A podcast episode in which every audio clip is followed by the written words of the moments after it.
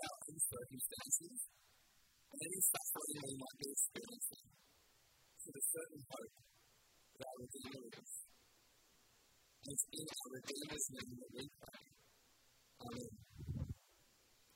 One of my earliest memories as a child that I can possibly think back to was a memory where I was in a boat with my parents while they were arguing, I feel, feeling completely alone, completely hopeless. At some point in all of our lives, we will experience a moment like that where we feel adrift in the storm, like we're in a boat out at sea, hopeless and alone. So the question is, how are we going to bear up under those moments? And how can we possibly have any chance of being successful in comforting others who might be going through a similarly difficult time? Well, ultimately, it depends on the foundations of our hope, doesn't it? So that they're strong enough when tested. So, where can we turn to have confidence that things will get better in the end? Well, that's the issue that we look at in chapter 14 and chapter 19 in Job. But first, let's do a little bit of a recap. Well, to begin with, Satan challenges God that Job, a righteous man, only worships him because of the good things that he has been given. So systematically, God allows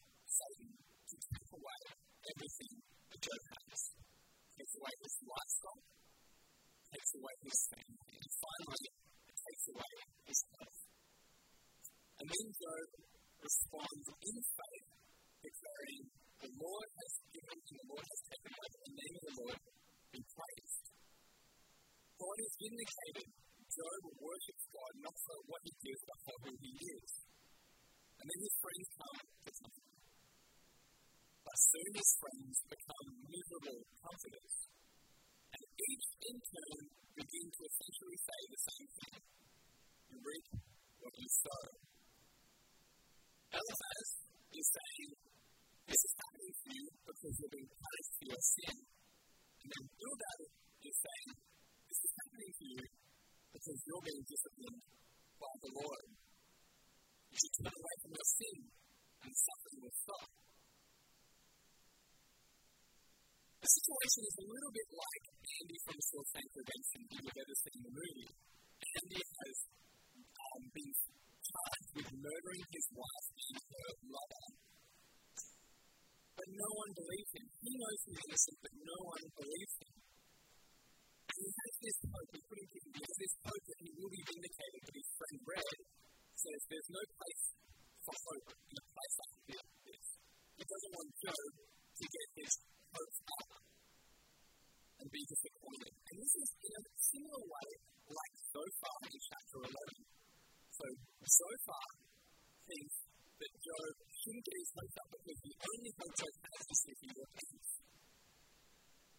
If he doesn't then the only hope he has is to die.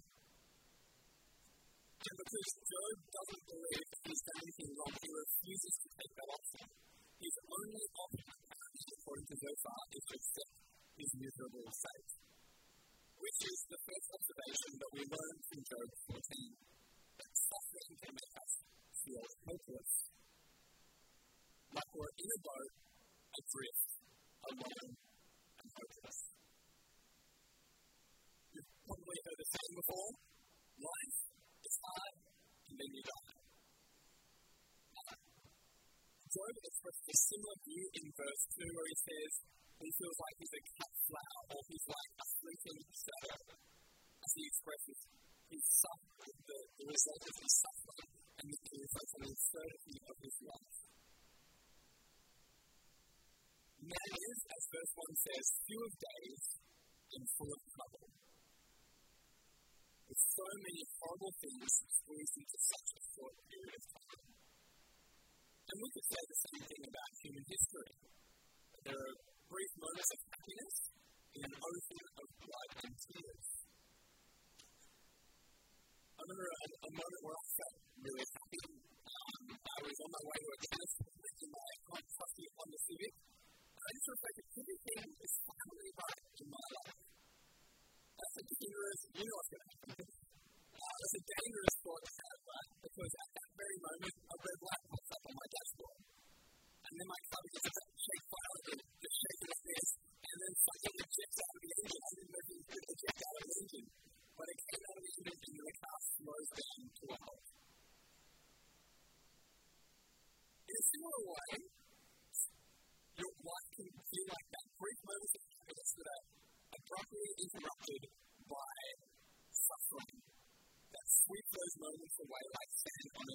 a or like a tiny belt from behind the Civic. Or worse than that, Job goes on to say that life ends in death.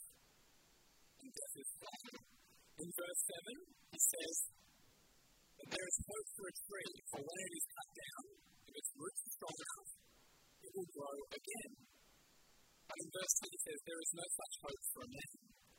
When a man is cut down, he breathes his last and is If sin is not dealt with, we are under God's judgment. We die. And that is the only fate that we can possibly have. In a Job is in a really dark well. And here's the thing about dark wells you can see glimpses of light way more clearly. The darker the well, the brighter the light appears. In verse chapter 14, a ray of light seems to make its way into the well of despair that Job is in who reflects on if there is hope for a tree, possibly there is hope for a man as well, not unlike that. In verse 13, he wishes he could hide himself until God's wrath passes, and then that God would remember him again and bring him back to life. He says, If only you would hide me in the grave and conceal me until your anger has passed. If only you would set a time, and then remember me and then he dares to ask this question if someone dies, will they live again? He seems to rise momentarily above the negative place that he has been in to contemplate the possibility of resurrection from the dead. And with it, by implication, possibly vindication from God. In a word, Job says he will wait for his renewal to come.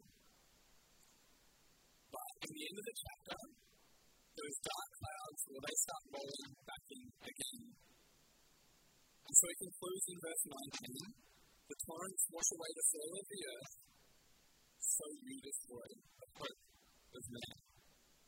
When I left school, um, I got depression. And it was uh, one of the most difficult times of my life. I couldn't eat, I couldn't talk, I couldn't think properly. It felt like I was in a dark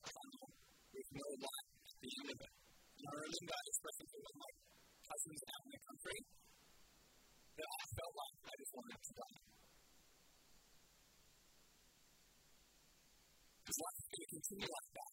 What's the point of living? I wasn't a Christian at the time. I had no hope of resurrection. We're all going to end up in the same place anyway. What's the point? Now, you might not have experienced depression, but all of us at some point in our life have experienced a moment of the deepest sorrow. Whether it's a moment of crisis, of grief, of abandonment, of separation, of loss. It's like a torrential rain comes in and hits the boat that we are in, challenging the very foundations that we've been building our hope upon, leaving us to question God, saying things like, He was a righteous man, why did he have to die so young? God took my babies from me, knowing it would destroy me. Why? Where was God when that car accident took my husband and left me with four children to raise alone? Why did I survive that accident when everyone around me died? Why me, God? Why did you make me unable to bear children? How could God allow my mother to suffer for so long when she was so faithful all of those years? such suffering, in one sense, it can have a negative effect. It can distort our view of God and the way that we interpret the world. And that's what happened to Job. The clouds rolled in, and all he can think of is that God isn't good and God isn't just. We can only see the hopelessness in things. But pain can also be a gift. Dr. Paul Brand, a missionary surgeon, said, If I had one gift, one gift that I could give my patients with leprosy, it would be the gift of pain. This is the thing that he uh, discovered through all of his work with people with leprosy. It wasn't because people's skin deteriorated, but it was that they had lost the sensation in their extremities. So, what would often happen in Africa that was observed was people would have a large pot that was boiling, and they would have their potatoes in it, and these people with leprosy would plunge their hands into the pot pull out each potato one by one.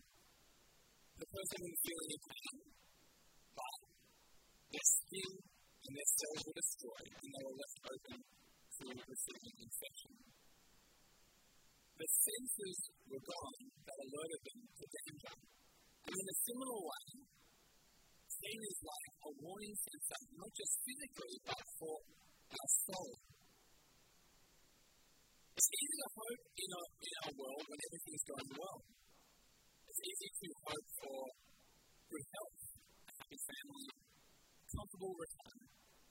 But it's much harder to hope in those things when suffering comes in and takes those things away.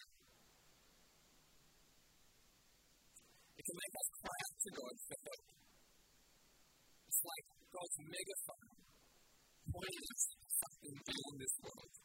As Dallas Anderson said, God uses pain and suffering to create in each of us a longing for something more than this world has to offer. So it might be a gift that you might be wondering, yes, but does God even understand? Well, this is the other thing about God. He entered into our boat and he experienced the lowest depths of suffering that humans want to experience. In the moments before his death, the hours before it, he wasn't wearing a superficial grin on his face, saying everything is well with the world. No, he was in pain, sweating tears of blood, crying out to his father if there was any other way. Unlike the forms of torture we experience that some people experience today, his torture was prolonged over hours in front of a jeering crowd. Much such suffering us in our hopelessness? All knowing that God understands.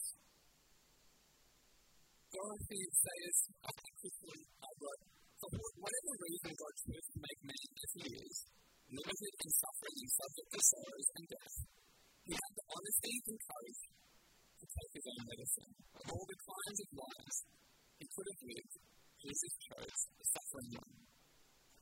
So we might not know why we're in this place of suffering. We might feel like hopeless. But we can know God is in that same boat with us. But if pain and suffering is meant to point us beyond this world, where is it meant to point us? This is the next thing that we learn from Job that the anchor for our hope is God, our Redeemer. In chapter 19, it seems like even darker clouds start to roll in.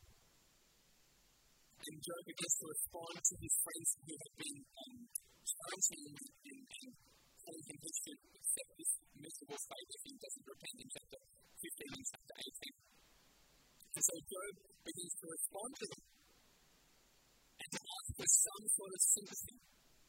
In chapter 19, verse 2, he asks his friends, How long will you torment me? You only need to do one line, I think, from the friend's speeches to realize how bad this tormenting was. And it's in chapter 11, verse 6, where Zophar says, Know that then that God exacts of you less than your guilt deserves. In other words, Zophar is saying, You think you got it bad? You deserve worse. Now, we might have thought that bereavement, loss, and the loss of his health would have been bad enough for Job, but for Job, the worst thing is the torment and persecution that he's receiving from his friends, as if God is out to get him. Instead of God coming to Job's aid, Job believes God is actively attacking him, sending up his foot against him.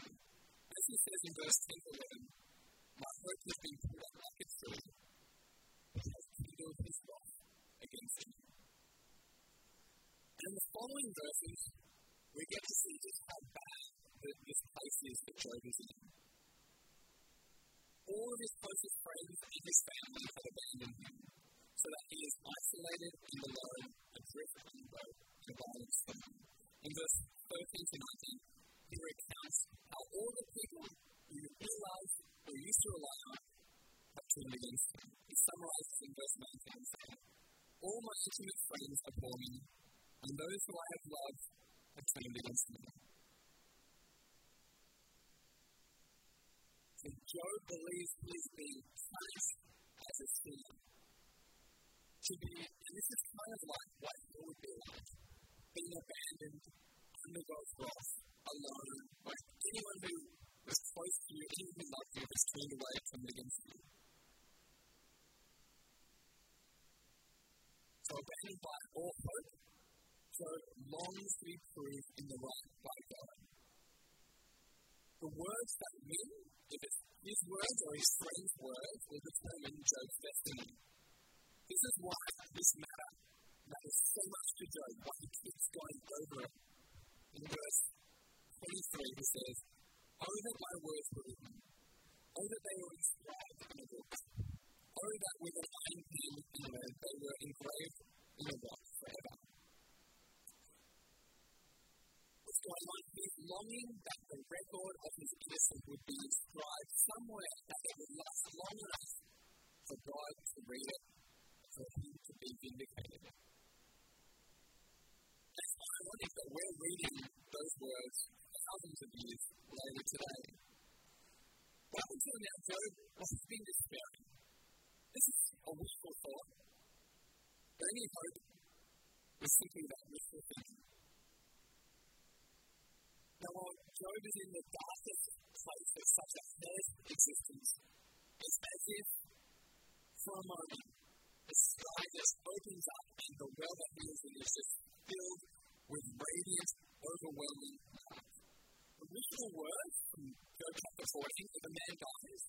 live again, are replaced by astoundingly great confidence, confidence that Job now knows. In some of the most beautiful words in Scripture, he says in verse 25, For I know that my Redeemer lives. At the last he will stand upon the earth. And after my sin has been much destroyed, yet in my flesh I shall see God. What does Job know? He knows that he has a living Redeemer. Now, what was a Redeemer? A Redeemer was someone who stepped in to purchase the price of someone or to redeem someone in some sort of situation. It was someone who championed their cause. And often at great cost to themselves. Now, a rock, what might even eventually erode, but not this Redeemer. This Redeemer needs to stand and is to be equal for God. And who else could possibly stand in the presence of God, pleading Job's friend? More than God. More than God Himself. Only God can defend Himself against God. And this is the interesting, ironic understanding that I think Job is coming to know. Now, this idea of redemption, well, it's actually a theme that we find throughout the entire Bible. And the, a good setting for understanding it is actually some Job's words back in chapter 14, verse 17, where he longs that one day God would cover over his iniquity. I think that language of covering over goes back to um, Exodus, in Exodus chapter 25. And the idea is that God had mercy seat in which the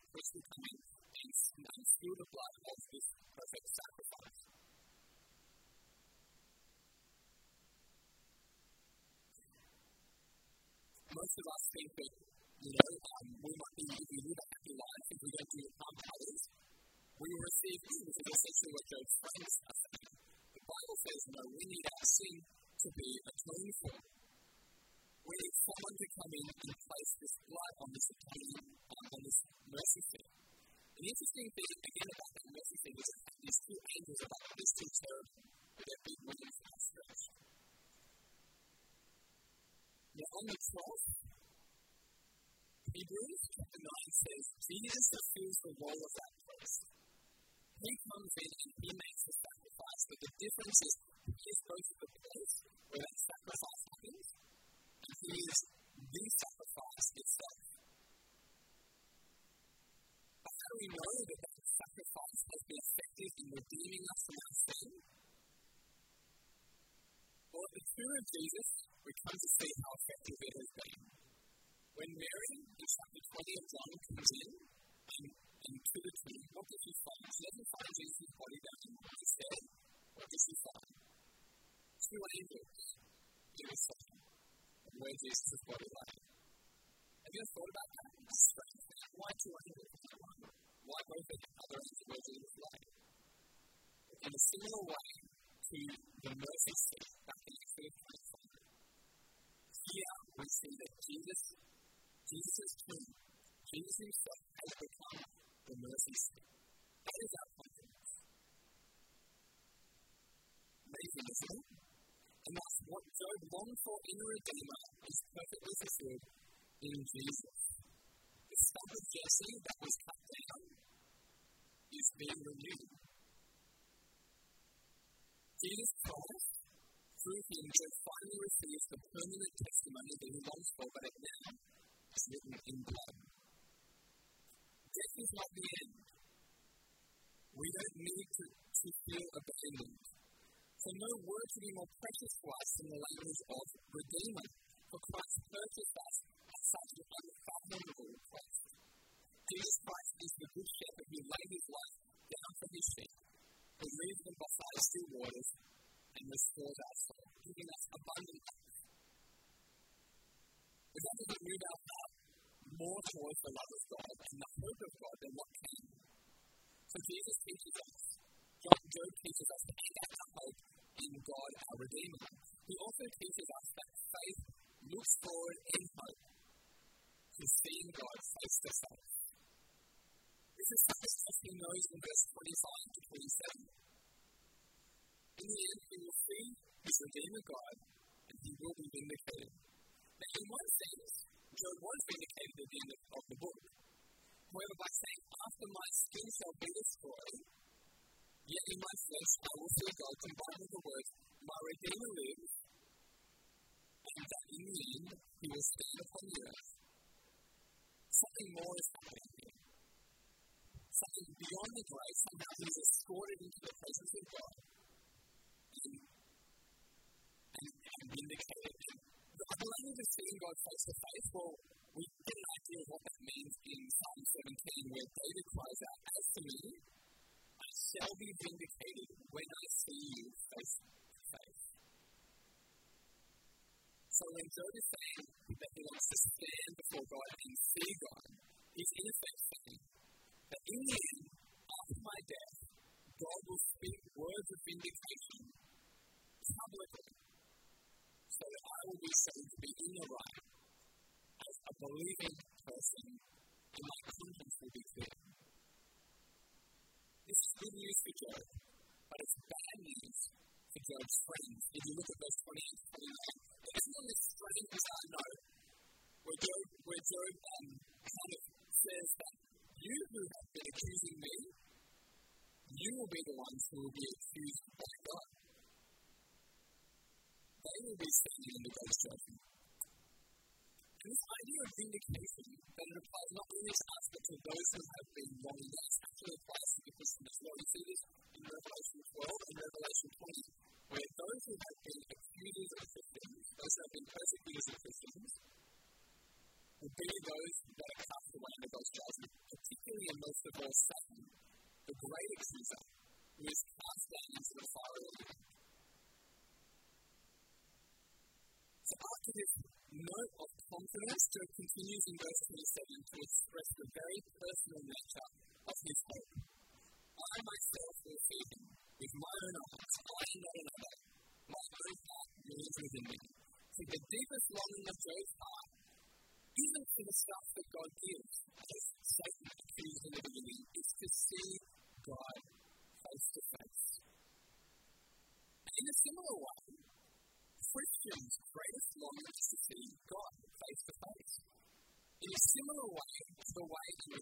experienced when they were on the Mount of Transfiguration with Moses and Elijah,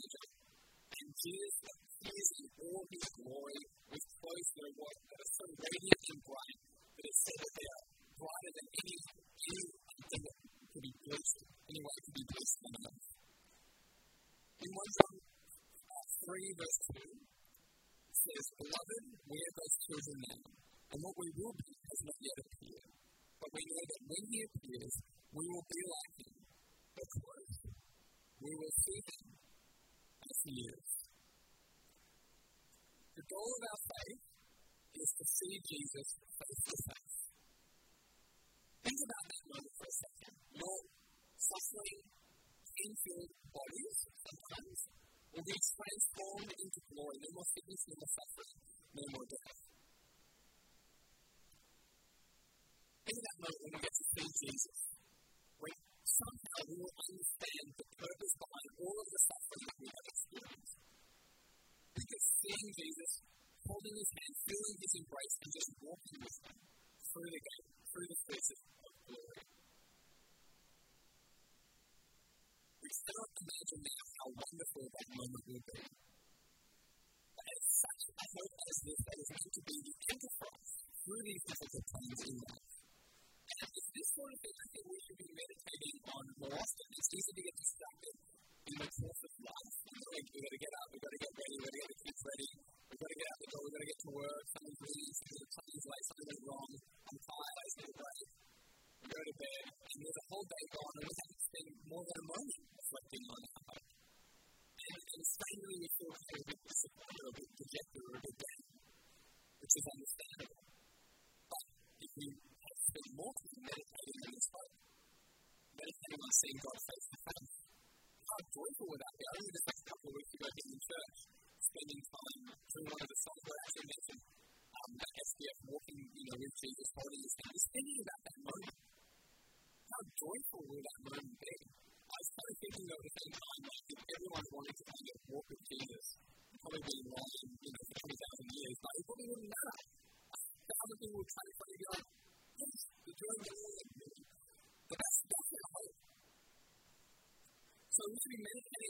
I think maybe during a daily um, Bible time, spending some time reflecting on future hope. It should be something that we do as we sing together. It should be something we're doing as we're growing during the morning session. It should be something we're doing when we're with our head in our face and we're grieving the loss of someone very close to us. And it's something we should be reminding one another of regularly so that though the weight of our so heavy, we can remind other people, as Paul says, that our suffering is only light and momentary. Through the storms of life, it can feel like things are hopeless. We're adrift, we're alone. But Jesus has got enough hope. He's with us. And even though it might seem like Jesus is asleep in that boat, eventually it will appear as if Jesus has woken up and in a word, he has stopped the of that storm. And the clear sky will be seen by everyone who has trusted in Jesus. Those blue skies will never end. So Jesus says, and I like it's the same words comes in, in John chapter 14, do not let your hearts be troubled. Trust in God, trust also in me. And look forward to the day we get to see Jesus face to face. Let's, let's pray as we look forward to that day. Father, thank you for sending your Son into our suffering and sin to redeem us from our hopeless despair. Please, like an anchor, fix our hope firmly on Him. And as we travel through this life, may our hope in our Redeemer steady our course until we rise safely in your arms. In Jesus' name, Amen.